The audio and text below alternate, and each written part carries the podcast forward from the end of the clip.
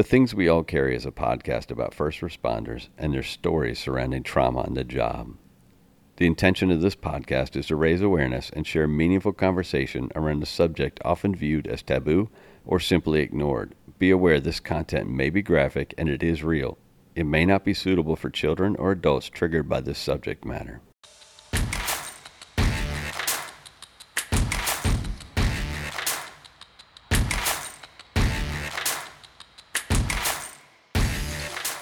Thank you for joining me for another episode of The Things We All Carry. Today I'm joined by James Gearing.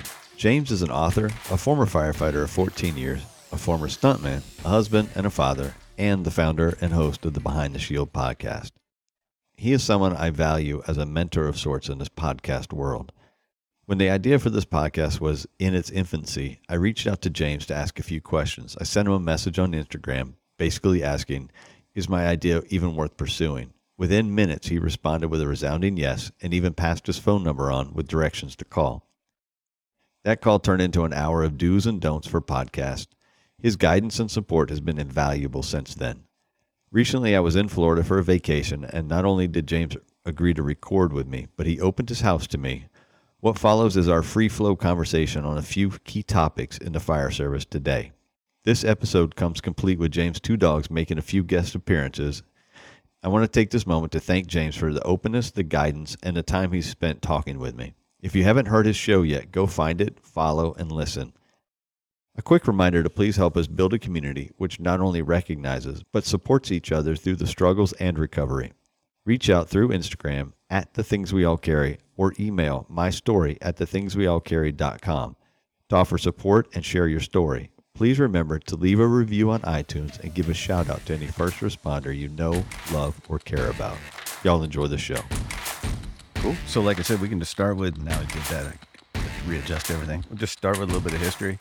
Okay. I'm not going to do a huge introduction. I'm pretty easygoing. I got to tell you, first of all, I'm a little nervous today, so I apologize. So I'm just very appreciative that you that, that you agreed to let me come in and talk to you. So thank no, you. mate, we're, brother firefighters. That's all there is to it. I appreciate it. And I'm going to introduce my audience to you, James Gearing out of Behind the Shield podcast. Behind the Shield 911, correct? Oh, that's just the Instagram handle, yeah. Okay. So the, the so, podcast is Behind the Shield. Okay.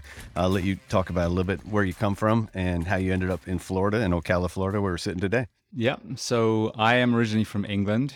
I spent 27 years there. Very long story, very short. I had dreamt of becoming a firefighter and was told during an annual school physical that I was colorblind, so could never be a firefighter, pilot, etc., etc. Fumbled my way through life for quite a long time. Ended up becoming a stuntman of all things, and was overseas in Japan working as a stuntman. And I met a girl. She was American, so we moved here. And right before I moved here, I saw an article on Muscle and Fitness on a Miami Dade firefighter, and I just had this kind of reawakening. This is ridiculous. I know I can see color. So when I got there, I ended up moving not even five miles from an amazing fire academy. So I just said, screw it. I'm just gonna, I'm just gonna go for it, and I'll, I'll figure out the medical. So when it got to the color vision thing, I said, hey, I'm only gonna be able to see some of your book, but you point anything in this room, I'll be able to tell you what color it is, and the rest is history. So that was uh, 2000. When did I come here? Two. And then I graduated from Fire Academy 2004. How old were you when you went through the academy? So I was I think I was 27. Okay. So not old, a little bit older than some of the high school grads. How long did you serve in the fire service then? So I spent a total of 14 years. Okay. Yeah, I started in Hialeah, Florida, just outside Miami. Yeah. Great, an amazing academy. We were hired as a bunch of non-certs, and then about half of us had all our stuff. So they sent the rest of the civilians through fire and uh, EMT and they literally beat the shit out of us for three months straight while they were going to school. So that bar, and I talk about this a lot, that bar was set so hard, so high at the front door. My academy was great too. So by the time I went into the fire service, the expectations in my own head were pretty, pretty high. Yeah, Florida does it a little different from Virginia, and I'm not sure how the rest of the country does it. In Virginia, each county trains up. There's each county has their own academy. And so I know in Virginia or in Florida, there's a bit of that where you get trained before you get to an academy, correct? Yeah, yeah. So the way it works in, in Florida and California as well, unlike, for example, New York, London, where they're looking for all these civilians and then they hire them and then they put them through, the best way of getting hired is you pay for your own way through Fire Academy. You normally starts with EMT school first. You do EMT, then you go to fire school, and then when you come out, now you start testing. So after that, now you're going to go through a whole new orientation with that new department. So I worked for four departments in the end, so I don't know how many years I've spent as a probie, but it's a lot. Uh, if you work for four departments, that's a lot of probie years. no, thank you. I, I myself, I was 44 when I went through the academy, so it's interesting to for me going through as a as a 44 year old is completely different from those guys going through as a 19 year old, 20 year old and it was amazing to see. So, what brought you out of?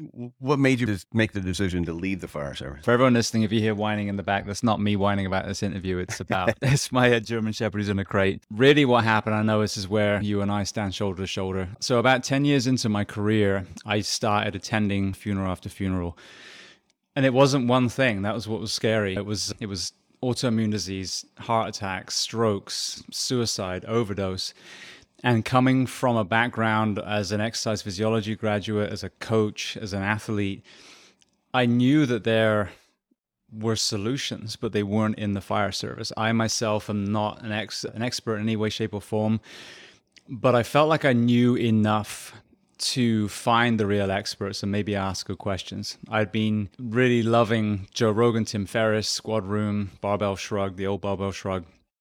And I listened to people like Kirk Parsley and Sebastian Junger, and I'm like, Jesus, these this is what we need to hear. But sadly, in the fire service, what tends to happen, whether it's peer support, whether it's the physical side, is someone will go away, do a weekend class, and come back as the quote unquote expert. Yeah. Which, as we all know, just on pure time immersed in something is not going to really give create an expert. So I decided to start a podcast. So this was like I said, 10 years into my career, so six years ago now. So I was doing this while I was on shift. And about four years ago, I had torn my meniscus and uh, just rehabbed back to full duty again. I'd, I'd, hurt my back, I'd rehabbed with no surgery at all.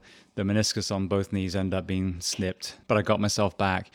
But I was at a crossroads where I was seeing now the podcast is being listened by thousands of people. The department I worked for last was horrendous for lack of a better. I think one of my one of the best departments in the country is Anaheim, and I work for them. And then I think one of the worst was probably the last one. So I have a real understanding of the spectrum in between, and I just felt like I could do more good now with 14 years under my belt, being the voice for the fire service.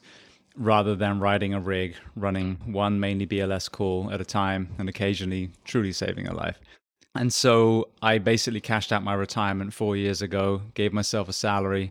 Only had enough for a year and a half, and then I was done. And so that was it. So I transitioned out. Thank God I started getting sponsors right at that one and a half year mark. But that was that was a journey. So four years ago, I actually transitioned out the fire service, and I realized when you work, when you're wearing a uniform, your hands are tied. You can't speak freely. I'm not talking about talking shit. I'm talking about proactively bringing issues to light. And that really made me realize it was the right decision because not only for my own, for personal health as well, walking the walk, as I talk about the mental and physical health impact of this job. So I wanted to preserve my own health, but also to now take the gloves off and actually say the things that need to be said and bring the experts on to bring solutions to those problems. Yeah, you definitely do that. You bring those experts, you bring those people well versed in these therapies or these approaches or the physical aspect. And it's fascinating to listen to, whether it be exercise, sleep, nutrition, whatever. It's been fascinating to listen to. I'll go back to the point you made of when you're in the service, it's hard to be a voice because there's some things that you're going to, or that I know that I speak about that gets frowned upon and gets laughed at, or you become a target because you do speak about it. I think one of the main things is the psychedelics. And I, we, I listened to the show and I know that you're an advocate for psychedelics, and we've had the discussion about it that I'm also an advocate. And what have you found with when you've talked about psychedelics? What have you been finding with people? So I'll give you a parallel, not so much with psychedelics, but with the drug prohibition laws, with the subject of addiction, with many of these areas. Early on in the podcast, I would have this conversation about that, especially with the military. I'd say, what were you seeing as far as that overseas? And it was very tight lipped. And there was like a paradigm shift about three years ago where it went from we can't tell you to basically the, the illicit drug trade is paying for this terrorists. This is this was funding a lot of this. And with the psychedelics, I've seen that shift as well. My own personal experiences, I haven't had, as we talked before we start recording, I've I played with them in Japan years ago where they were legal and enjoyed them, had fun, but it was not a therapeutic thing. It wasn't something that I was going to from a mental health side. It was just recreational. My whole thing has always been this if something works, we need to be talking about it. I can't stand marijuana just because it makes me feel like shit. But I see it work for so many people. CBD is amazing, the THC side as well. I see it work for so many people. So you and I have pulled the sheets over so many people that have died from opioid overdose. Why would you not advocate for something that you physically cannot overdose on? You're gonna you overdose on the Doritos you eat after. So that, but as firefighters, we're probably gonna overdose on those anyway. Right? Exactly. but, Watching but, the way eating habits go. but with the psychedelics, especially the SEAL community, that was a real big thing with the ibogaine, which I know is kind of like the nuclear option, as Marcus Capone puts it. But just hearing these stories and these men, in this case, men were so deep into it. They were not suicide ideation. They'd made plans. They'd had near misses of taking their own lives. And to come out the other side with the other work that goes along with it, why would you not do it? We have all these prescribed psychiatric meds that work on a few people, don't work on most people. So, again, because of our completely outdated drug prohibition laws that I've talked about this a lot were founded on racism and job justification anyway. To have people who've served their communities in their cities and counties or served their country have to go to another country to get treatment that's working, we have to we have to just have a blank canvas again and then put everything back the way it's supposed to. So for me, uh, when I see something else that's working, it doesn't have to be about me. It shouldn't be about me. Right. If it's working for someone else and it's plant medicine, for Christ's sake, we need to be talking about it. In going back to marijuana, we just got lucky enough in our county that it's been taken off of the drug panel for us. And if we have a medical marijuana card, you uh, you're free to use basically. And obviously, we're not using before duty or on duty, yeah. and we're not supposed to be smoking it. But there, but cannabis is now become an option for us, which is a huge step forward, in my opinion. It's going to help with sleep. It's going to help with anxiety, with stress, whatever. It, there's a lot of things that can help with. But my first reaction was, we can't stop there. We need to push something. We need to push forward with other things. And I do agree with you. I think drug prohibition needs to be abolished and it needs to be repealed because we're not doing anything but hurting everybody else.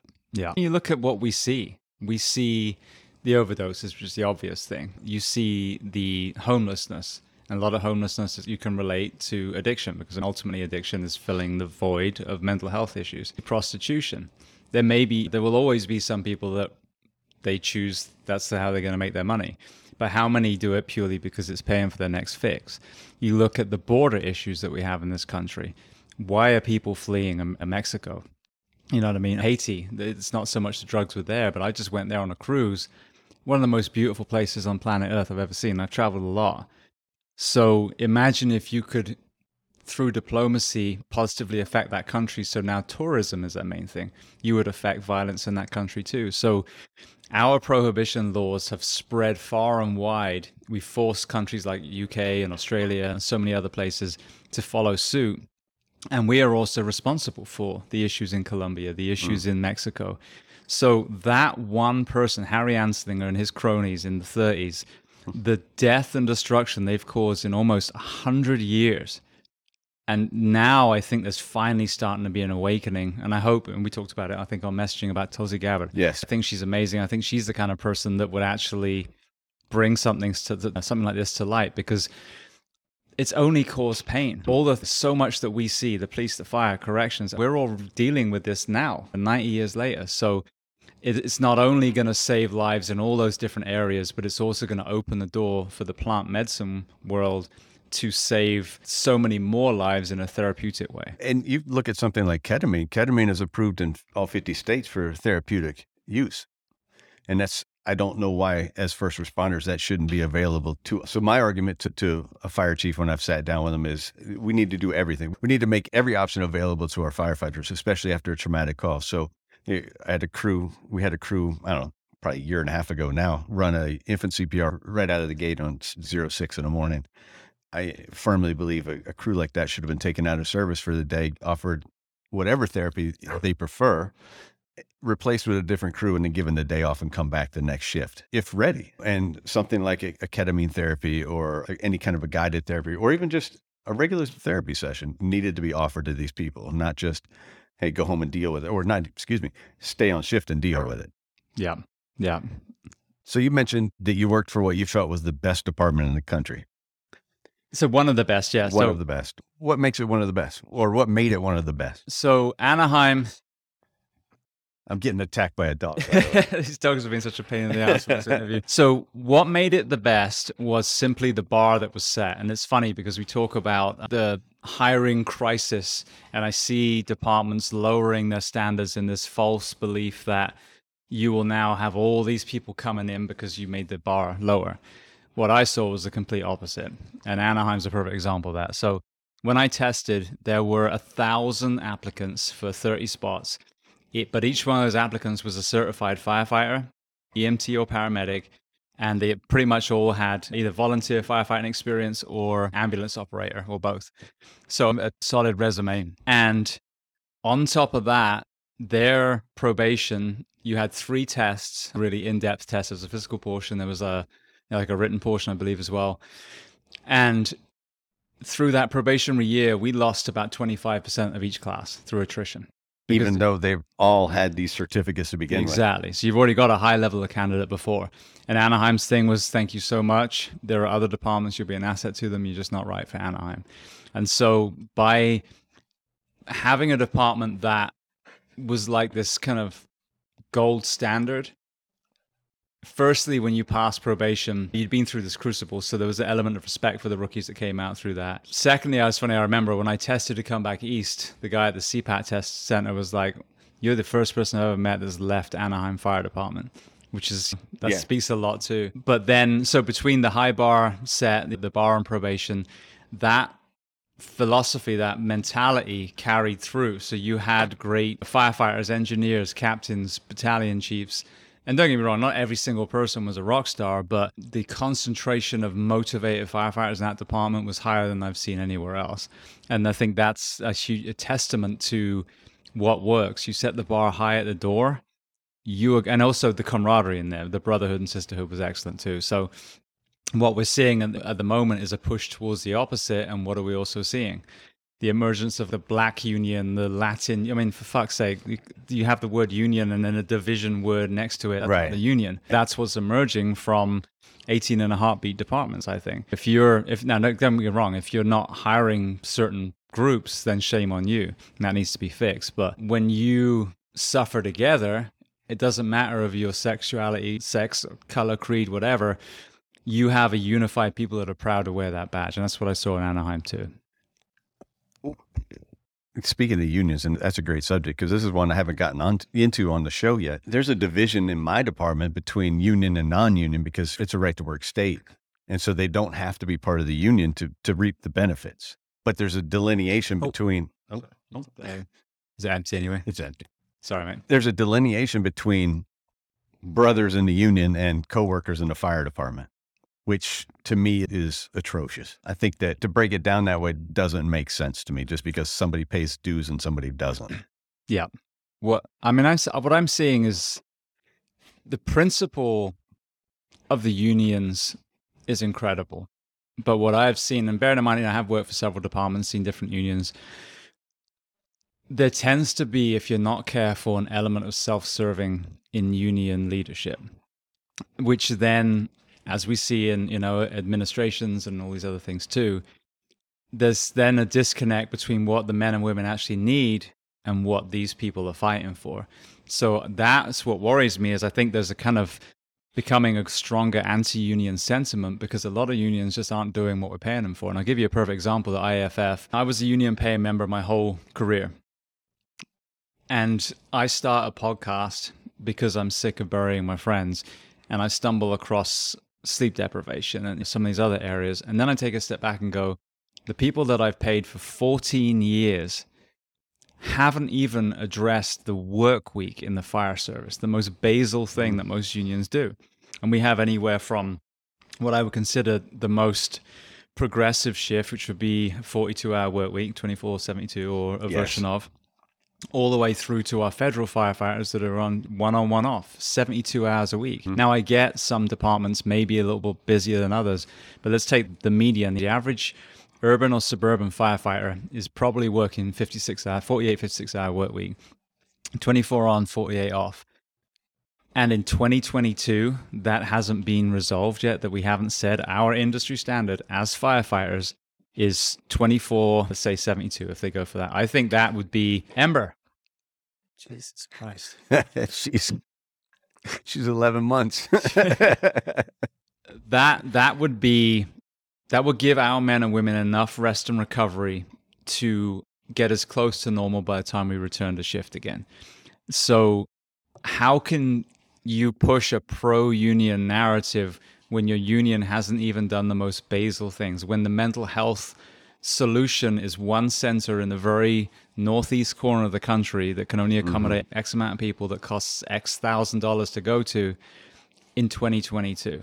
You know Yeah. what I mean? So that's the problem I have is I'm pro union philosophy, but are the men and the women in those positions actually doing what we're asking them to do? and I'm going to say that it, there's probably a, there's a good dose of both sides of that coin. They are doing some really good things for us, but I can tell you that my department three years ago went from a 24-48 with a Kelly to the 56 hour work week where we are doing the 72 hours in a week. They like to call it 56, but we do 72 because we do day on, day off, day on, day off, day on, four off. There's no recovery in there. I know you get people say, but you get four days off. Okay, you do, but that first day is total recovery. I don't care how many calls you run.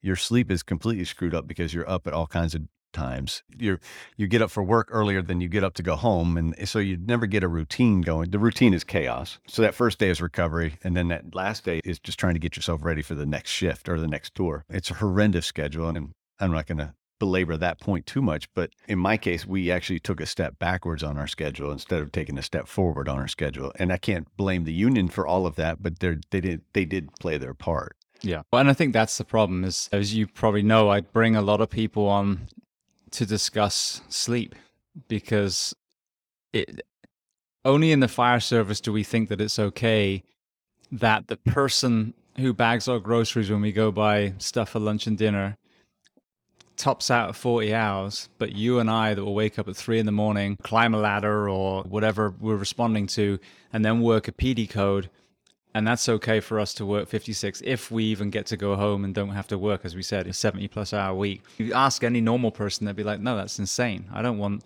that person being the one that i'm relying on to save my child but that's exactly what we're doing. So that's why i feel like with the union conversation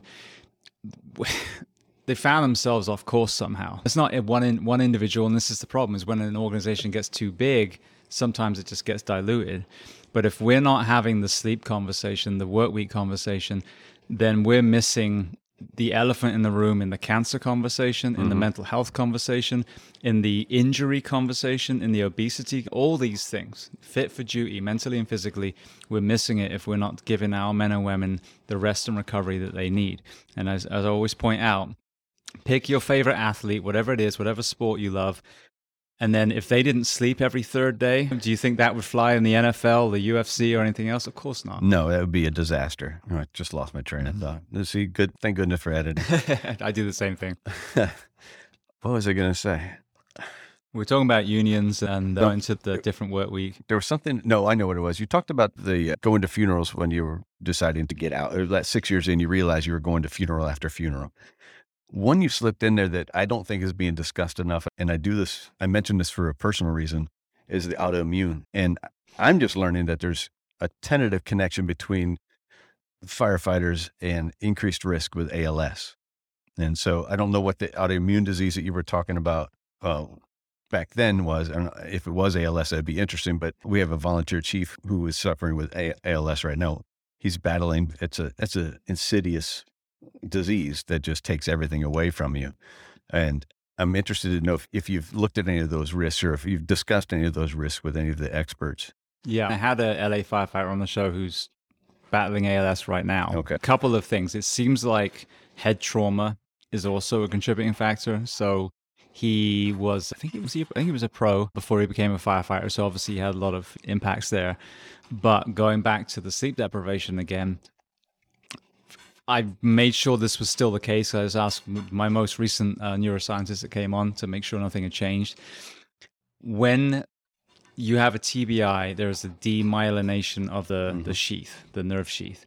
When you don't sleep, there's a demyelination of the nerve sheath. So it's the same injury. Well, yeah. So you might have compounding. I've been a combat athlete for a long time, a stunt man, so I get my head smacked around all over the place. but then you add that sleep deprivation every third day. And perfect example with the cancer conversation we look at carcinogen. Again, I can't stand the kind of poo pooing of the clean cab concept. Of course, we're not going to be sterilizing everything. No.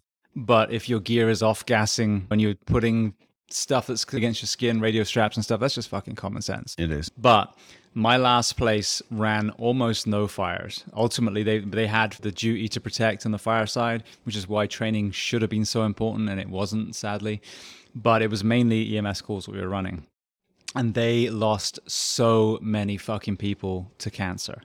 So if it was just carcinogens in fires, then they should have had no one. But the, what they did was run their ass off 24 hours a day, yes. running these bullshit calls. A lot of them really were. And so therefore we were losing them too. So when you look at the mental health, which and or the actual health of the brain, the autoimmune side, the brain literally regenerates when we sleep. It takes a bath, basically. And so that is going to flush out all the dead cells. I'm being very kind of basal with this description and process the thoughts that we've seen and done that day. And then you kind of have a reset. If you think that doesn't happen every third day, there's going to be continued, what's the right word? There's an amplification of the inflammation. Every time you don't sleep, you're a little bit more inflamed, a little bit more inflamed. And then autoimmune disease basically is for inflammation, extreme reaction. So that's what I was saying with the funerals. And it wasn't the funerals that made me get out; it was the funerals that made me start the podcast. Start the podcast. The, I apologize. The, the what they call that force multiplier element. What made me transition out? I can run one call and just touch one patient, of which eighty percent really probably didn't need to be calling line one in the first place. Or I can sit down with someone like you and thousands of people will hear that conversation. Yeah. But yeah, so I, I think that's the problem is it's not one thing, it's everything. Yes, it's autoimmune disease. Yes, it is hands down proven that sleep deprivation causes depression, anxiety, and all these things that we see, suicide ideation. These are all compounding factors. And then obesity and heart disease and everything. If your hormones can't reset and regenerate, you're having a complete bodily global response to that sleep uh, deprivation. So that's why our doctors and our nurses that work shifts that see people die from obesity every day get fatter and smoke and all this stuff because they are unaware of the impact that the shifts of the very profession they're doing is having to their own not only physical health but breaking down their motivation mentally so they don't have the fortitude to get hold of their own health even though they're literally pulling sheets over patients in the ER like every single day. The sleep is the is such a key for us. I was talking to a therapist I had on. She's actually based out of Florida. Her, she goes by the handle Swery Therapy, and we were talking about EMDR.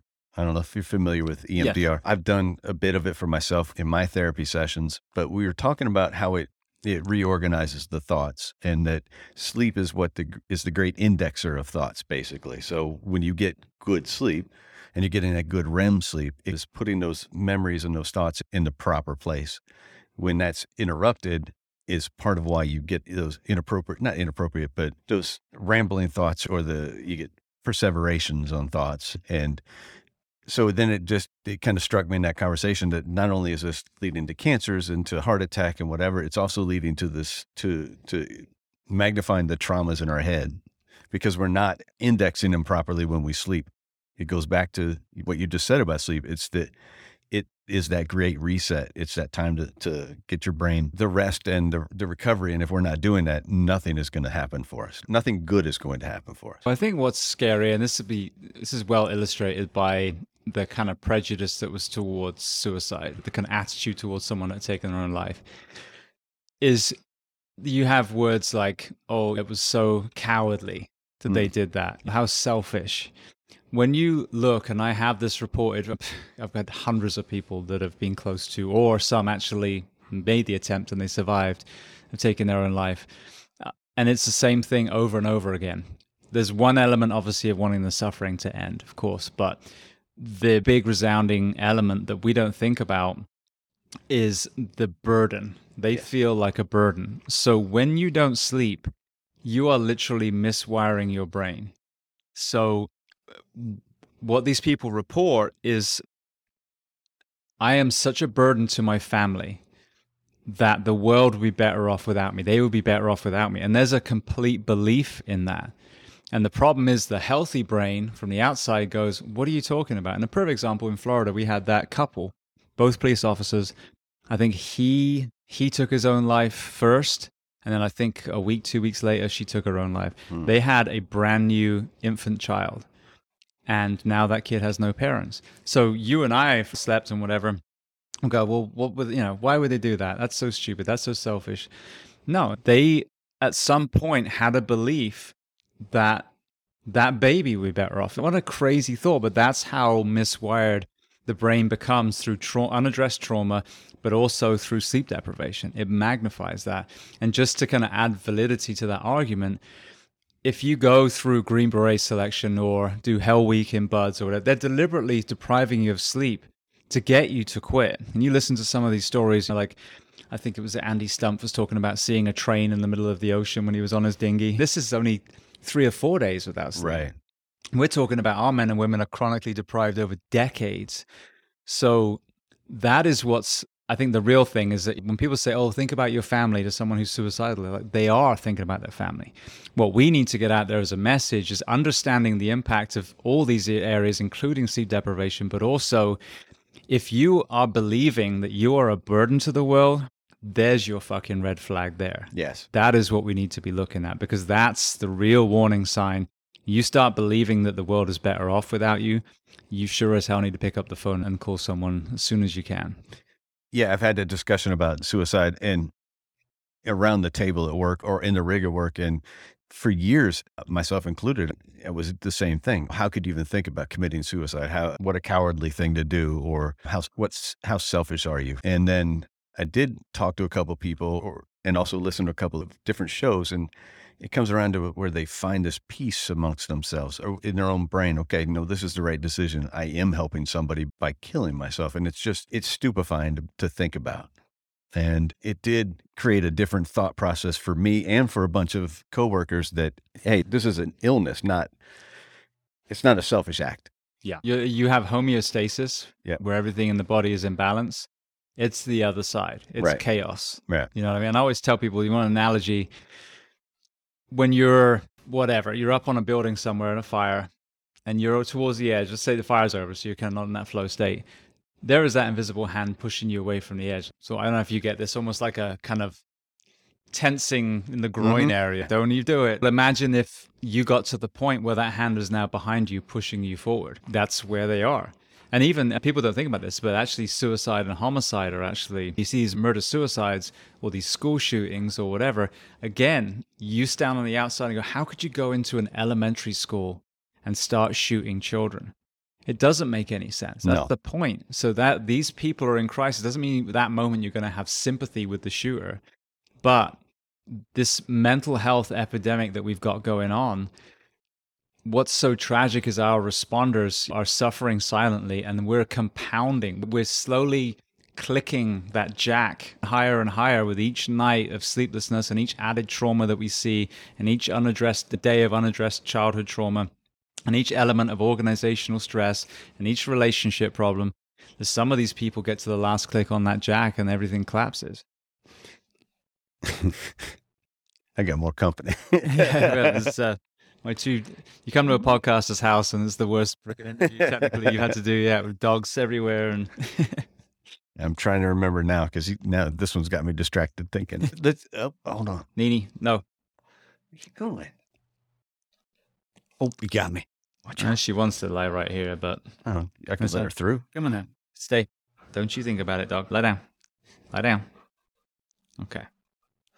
So we talk about sleep, and it's a huge piece of it. We don't do ourselves any favors. We don't spend the days off recovering the way we should. And uh, it, some of that's twofold. Some of that has to do with the fact that we live in areas where we can't afford to just be firefighters.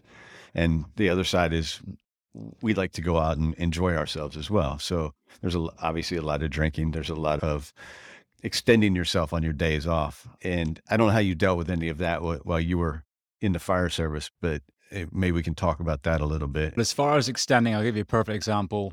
Before the end of my marriage, my ex was not working. I was working one of the busiest rescues in Orange County, getting my ass handed to me. And then every day off, I was doing a full day as a lifeguard. So one day as a fireman, straight there, lifeguard for two days, and then go back as a fireman. And I'll never forget a Skype call with my mom back in England. And she goes, Darling, you look like you're dying. Hmm.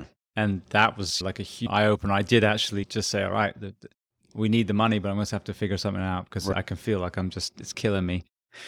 But I think the problem is there's such a lack of education on sleep just in general and people again people in, in, the right circles are really starting to talk about it some good books come out lifetime that i talk about with professor russell foster absolute must read must read but people aren't educated so they don't understand the importance of the of what they're doing their time off. So I, this the reason why they think this conversation has fallen so often is as with so many things, whether it's the blaming the police issue, the COVID issue, whatever, people will take a side, they'll cling on to their mm. thing, and then they'll fight, they'll die on their sword. Yeah. The reality is the way that we fix this issue in the fire service is we changed the, the environment. So we changed the work week, as we talked about.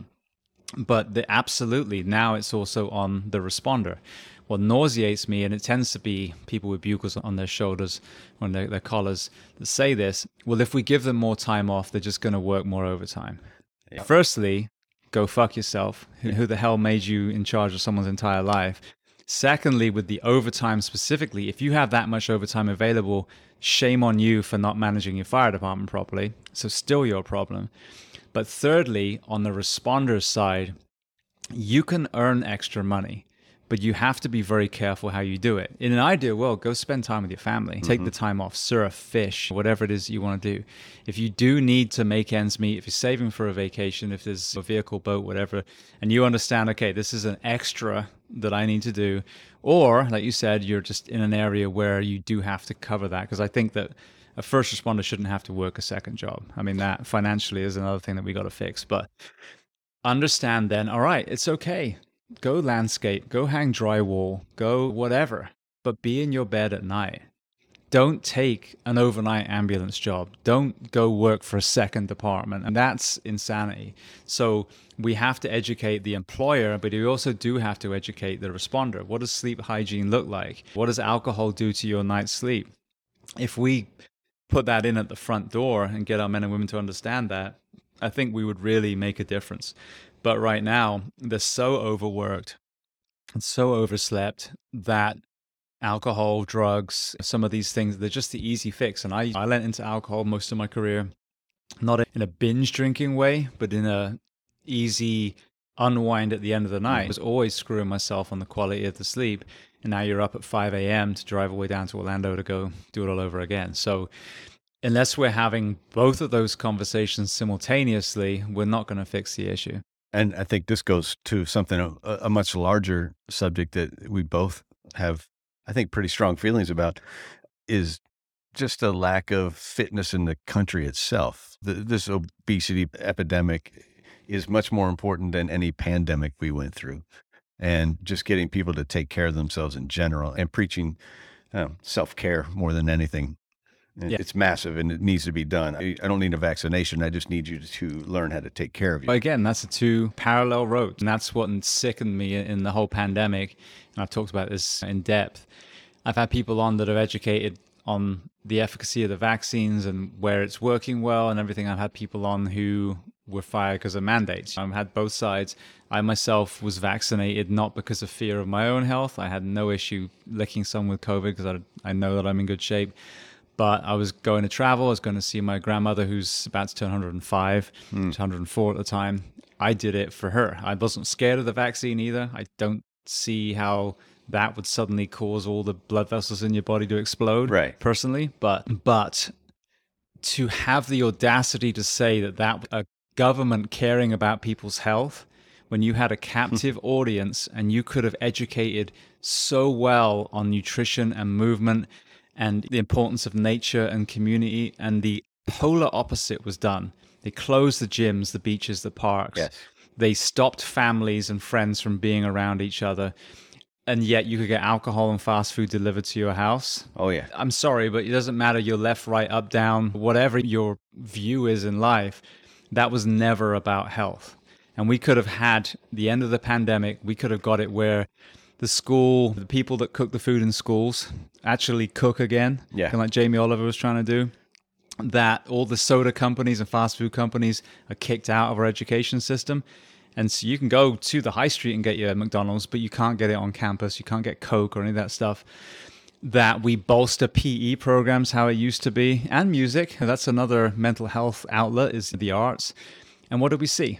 The polar opposite. Yes. PE programs were closed down, kids are wearing masks and just it was awful, absolutely awful. We have 70% of our country is overweight or obese. 70%. That's a staggering number. Yeah. Seventy percent. And when you talked about obesity in the country with COVID outcomes, you were called a heretic at the time.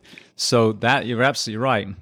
Why are we not doing that? Because there's so much money in what gets people fat in the first place, and there's so much money in what the pills that they throw at them once they do lose their health. So until we break that corruption, anyone from a government building saying they care about health is just full of shit. I'm sorry. Yes, I completely agree with you. Completely full of shit. And I think another aspect of why we don't preach it is because we're keeping people sedated in the country. So it, keep them eating fast food, watching shitty TV or whatever, and they're not paying attention to what the real issues are going on in the country. That's a firm belief of mine, and that's getting off track of the fire service, but that's a firm belief of mine. And keep them distracted. No, it's uh, the proof is in the pudding. And I'm not a conspiracy theorist. I've said this. Take and this will trigger some people probably, but take watching sports on television. People and I had that. Was Bedros Keuilian. I love this. He's like people will know the stats of all their players on their team, and they don't know their own fucking body composition. Yes. What does that tell you? And I'm like, that's exactly it. Reality television and sports and everything.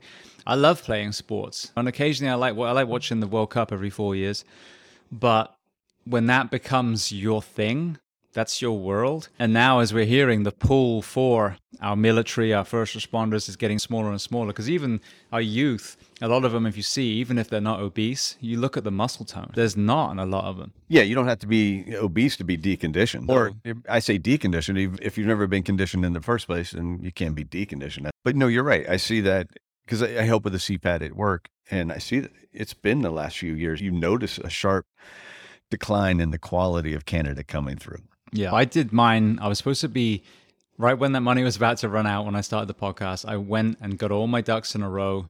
Gainesville, just up the street, had, was hiring and I was getting ready. Go Gators. By the way, mm-hmm. I'm a huge Gator fan. So I'm a, I'm a Gator grad Yeah. too. I'm a US right. grad. And so I'm like, okay, that is my next plan. If I got to go back in the fire service, they're a great department. They got the SWAT medic program and there's a lot of good things. I was going to go that route. So I did my, I forget what it's called now, the written test and you know, aced that. And then I went, all right, let me do the CPAT. And I was 46, I think, when I did it and did it in 720. The hmm. guys were like, you just broke our record. and and it, the thing is, it's not. This isn't like a wow, that's so amazing, Jay. It was just how fucking sad is that? Yeah. I wasn't training for the CPAT. I'm a 46 year old dude that was just covering his ass if he has to go back in the fire service.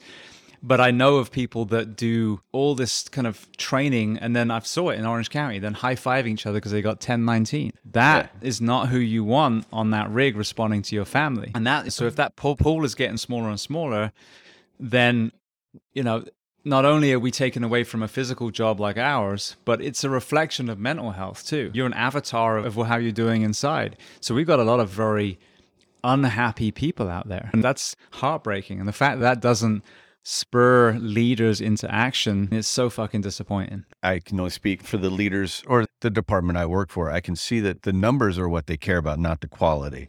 And so it's, uh, but the numbers are falling. So We used to have, uh, when I applied for my job, I was one of 3,500 people that applied for 30 positions.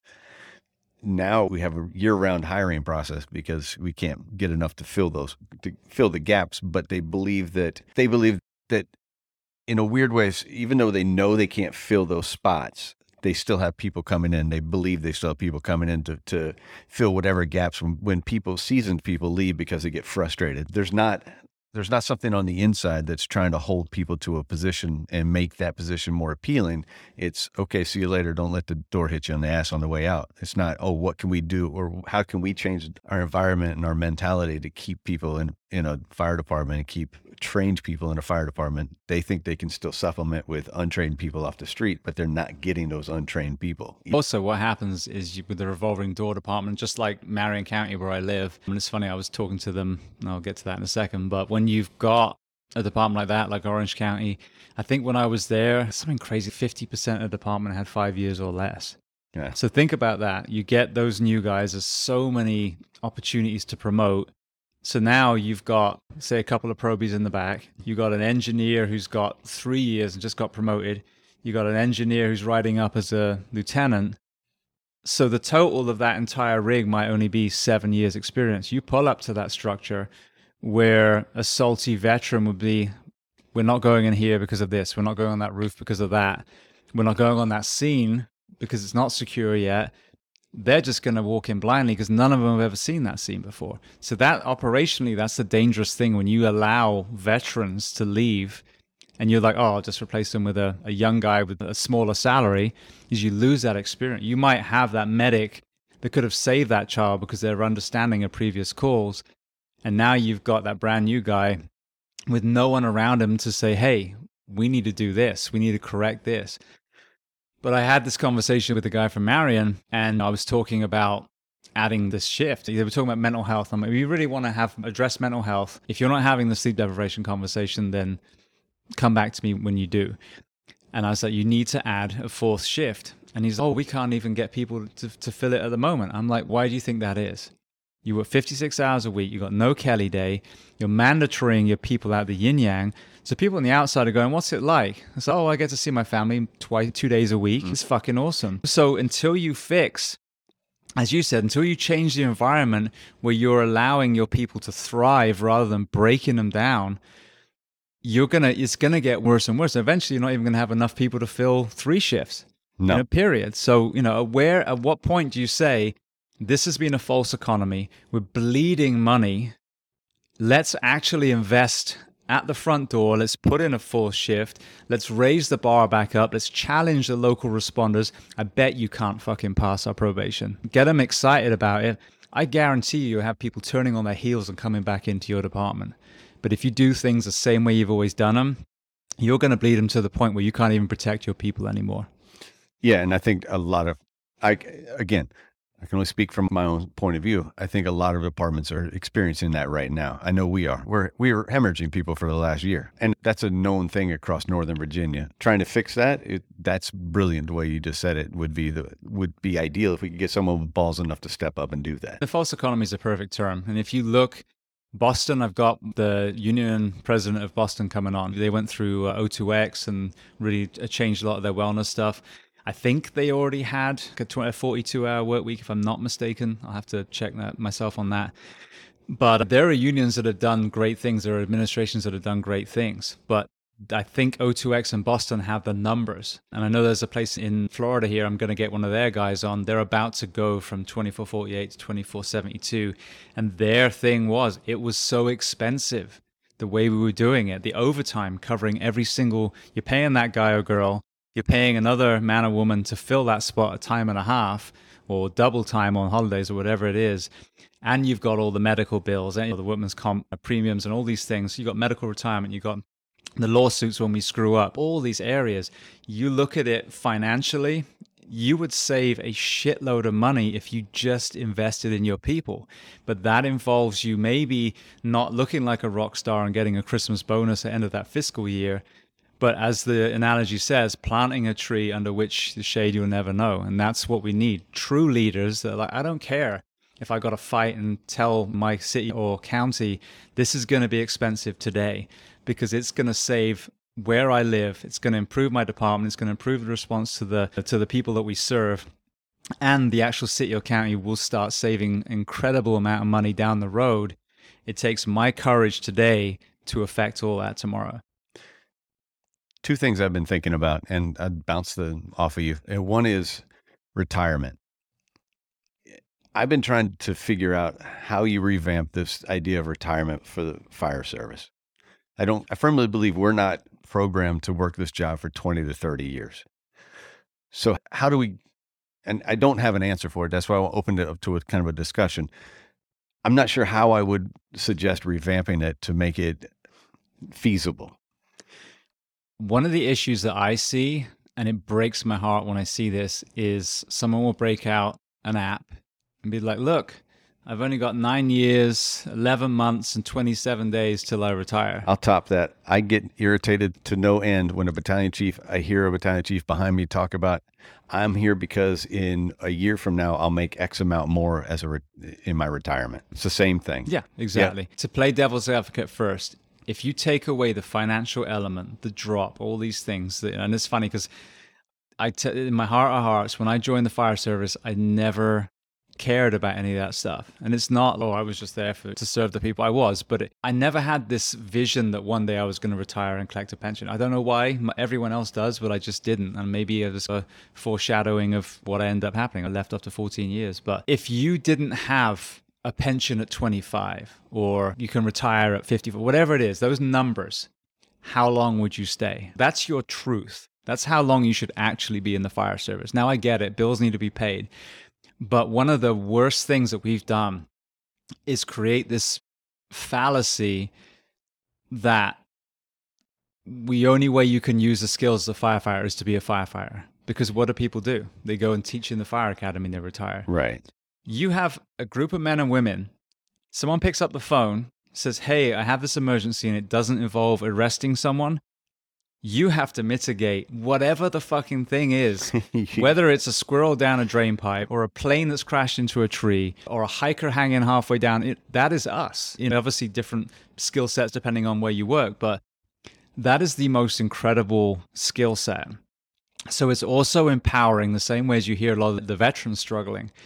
It's understanding that the way we do it now, I don't think we should be there for a long time because it does beat us down. In an ideal world, if we're actually given the work week that allows us to, to be there longer, then maybe more like the military, maybe 20 years. But then taking what you've done all those years and having a second career, forget about retirement. You can invest, you can have a pension, whatever. But this whole thing of, oh, I'm just going to go and play golf now. Firstly, you got up every third day or fourth day in an ideal world and you had purpose and you had a reason to stay in shape and you had a reason to stay on top of your protocol book and your ropes and knots and all these things. So to then just go and wait for death on a golf course seems yeah. crazy to me. But what an amazing skill set you walk out the back door with. So I think that's the conversation I don't hear people have is what do you want to do now? Do you want to be like Paul Combs and be a full time artist now? Do you want to be a, ropes guru in some hearing play? I mean, you, you be, can do. Be James Gearing doing a podcast. Yeah, be a freaking right. annoying Englishman and have, a, have a microphone, whatever it is. But we are, there's so much we can do. So it's, what do you want to do? And the thing is, I just feel like we feel so autonomous in this job because especially on a rescue when there's two people. So in, in Florida, our rescues, what we call them, is the ambulance, but you have all your fire gear as well. And so that's just two firefighters that show up. And you do feel autonomy. Sometimes you're the first to the building, you're the first to the car, whatever it is. But at the same time, when you take a step back, we don't have a lot of autonomy in the fire service because you're told what to wear, how to shave, when to be there, when to go on target solutions, when to test hydrants. So you become neuter a little bit. And that sounds weird as a burly firefighter or whatever, but we do. You have been told exactly what to do for 10, 20, 30 years. So I think that's the problem when we get to the back end. We don't believe we can do a lot of shit on our own anymore. We just don't because we've been told what to do all that time. So I think it's really inspiring the responder to A, transition out when they're ready, when it's their time, and B, empower them to make movies, write a book, become a professional musician, become a joiner, whatever it is, and f- use that skill set that you had in the fire service in something that you love. And I think with the service side, what you're doing, what I'm doing, you can still serve in so many ways. And I think that's the other important thing. We want to make the world better. We do it in a uniform. There's a million ways to do it outside the uniform as well. I got to plug in. Yeah. I don't want to unplug something either. Yeah, no, you're good. Ember, get down. Come on. I always forget to plug in. It's always something. I'm still learning. like I said, it's getting to my house and I got dogs everywhere. So it's just, but this is real world. I always tell people I'm not looking to be polished like Jocko or Joe. Oh no, I What happens when? I don't know about you, but I'm one person. I can't be polished. No, exactly. So I don't have an Echo Charles or a Jamie. So, yeah. So a- along the lines of the retirement, one of the things that's been on my mind is uh, basically a cost loss uh, analysis. So you've 14 years in the fire service. You found your reason to get out, but a lot of people are adamant that they can't get out, and it goes along the lines of we don't know what we would do outside of the fire service.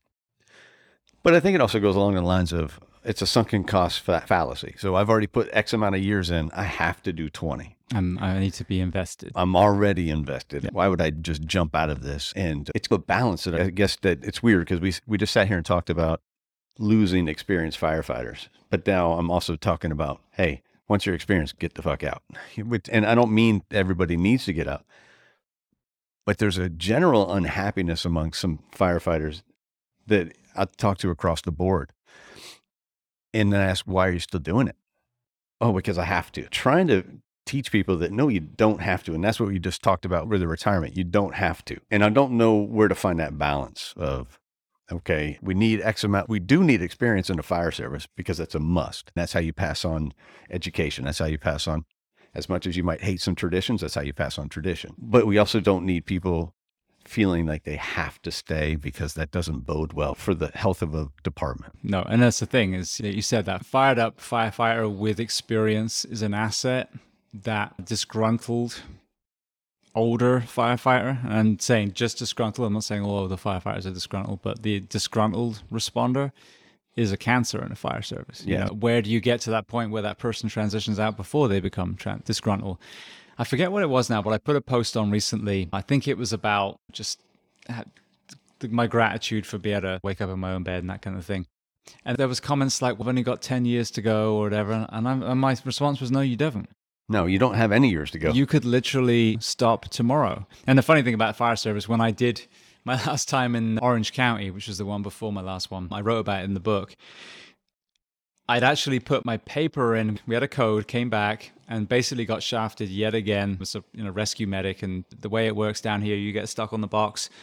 Love being a medic, but I also a firefighter. I need to have time on the engine to make sure my skills are sharp, and I do ride up as an engineer. And got the shaft again. You're back on the box, and I, you know what? I think I'm done. I'd put my stuff in from for another department. I got everything except the medical. I'm not. Oh, I'm not going to fail the medical, and if I do, then it's my own fault. But so I put my papers in. Anyway, two more horrendous things happen in that shift. But so I don't know. I was even using that example. But anyway, so with this whole, I have X amount of time to go. You. Oh, that's what I was going to say. So with the fire service as well, you don't have to put in two weeks. Because think about it.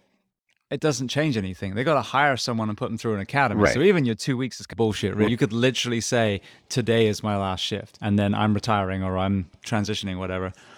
But one thing that I, I notice is around in the fire service, in a busy department, I think around the 10 year mark is where you start to crest a little bit. You haven't seen everything, you haven't done anything, but you've seen a lot and you've done a lot by that point. And what you get from each call starts to diminish. You've been on hundreds of fires and hundreds of wrecks and God knows how many cardiac arrests. So now you're starting to take smaller and smaller pieces. So if you're going to leave the fire service as it is and just fucking murder your people, I'd say 10, 10 years.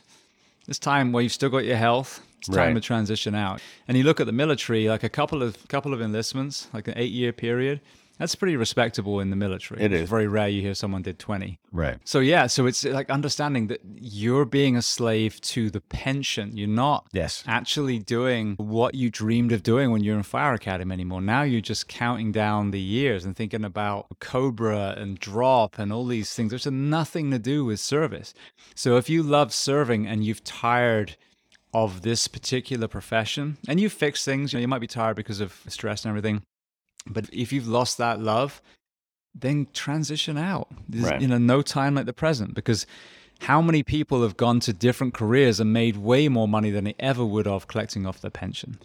No, that there's an aspect to it of adult learning still, and that that leads to a, a quality of life later down the road. Anyway, it keeps your mind sharp. Keeps as you learn, you you stay sharp, and that's healthier for you as you age. I know you got to get, to pick your son up here pretty soon, so I'm going to ask you the two questions I ask everybody. I'm not sure if you've ever heard the show, and I'm, it doesn't matter to me. I just I ask everybody two questions. One has to do with an everyday carry, and the reason I ask that question is because I've called the show "The Things We All Carry."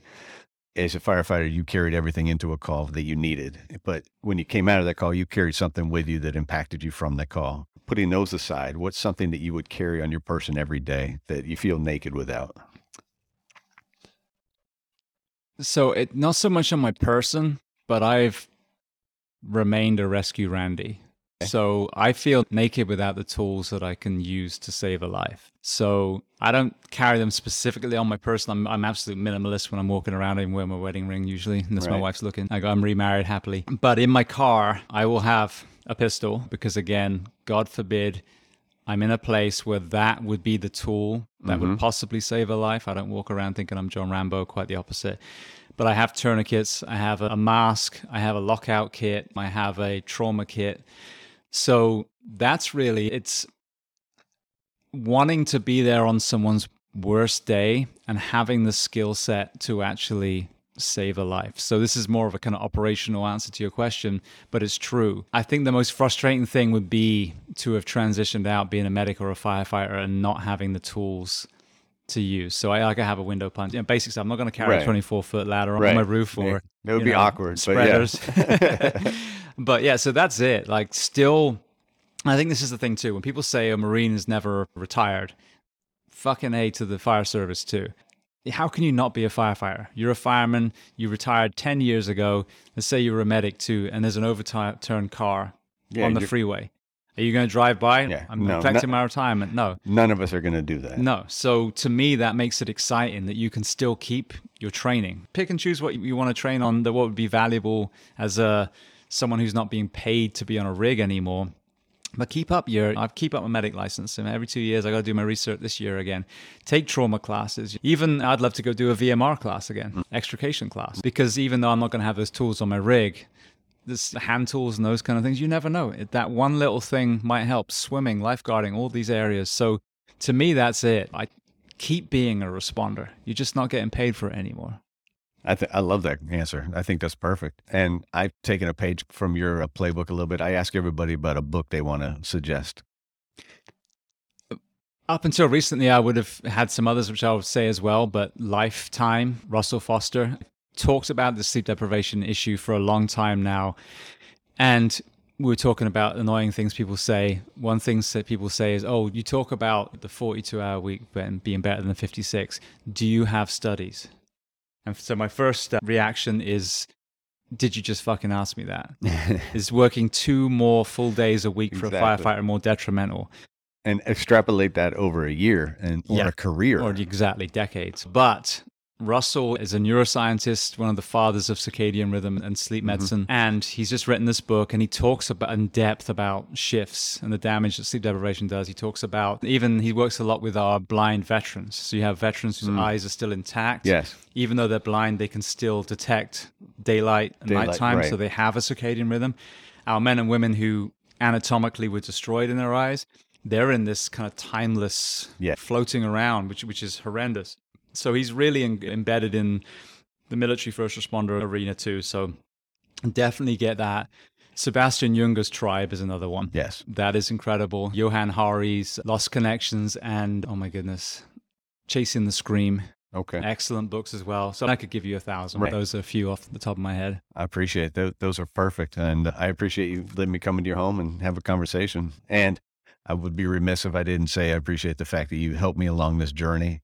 You you gave me that number to call and gave me some advice, and I appreciate that immensely. Yeah, thank you, mate. And uh, for everyone listening, we will be turning the microphone around the other way, and Stack will be on my show very We'll soon. see how I do with that. All righty, sir. Thank you very much. Oh, wait, one last thing. Tell people where they can find you.